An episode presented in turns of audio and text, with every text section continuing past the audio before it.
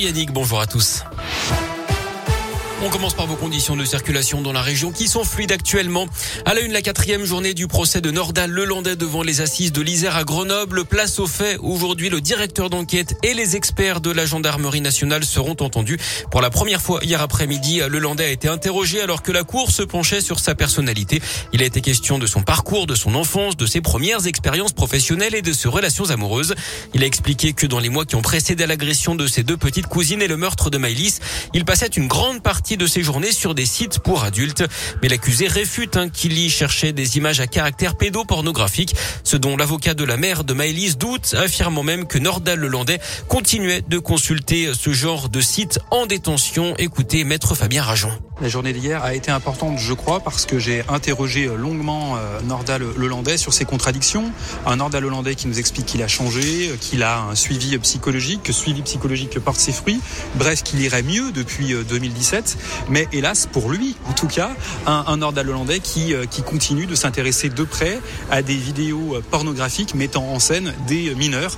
J'ai voulu le mettre devant ses contradictions et je pense qu'on a pu semer des graines et avancer nos pions dans la perspective de ces assises. Vous suivez le procès en direct sur radioscoop.com avec notre envoyé spécial sur place, Léa Duperin. Dans l'actu également, 2 lycéens agressés à coups de couteau hier à Dijon, en Bourgogne, à quelques minutes d'intervalle. La veille déjà, un autre élève avait été attaqué de la même manière. Les victimes n'ont été que légèrement blessées. Une enquête est ouverte. Personne n'a encore été interpellé. En Auvergne, le record datait de 2018. 11 kilos d'héroïne saisis près de la place Gaillard à Clermont-Ferrand. Le chiffre est tombé le week-end dernier. 12 kilos de cette même drogue ont été récupérés par les enquêteurs.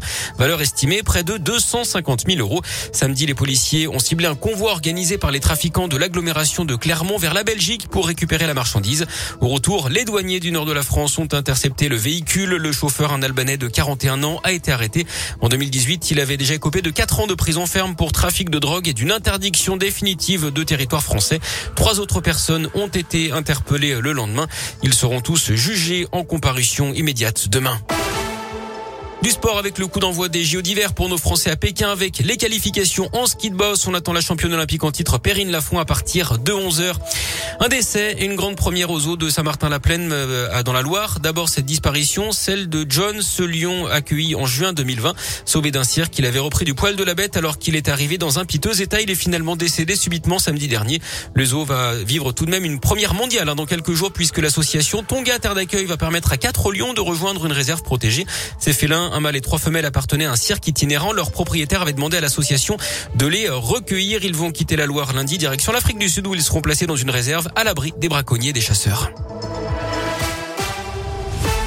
Voyez, encore une fois.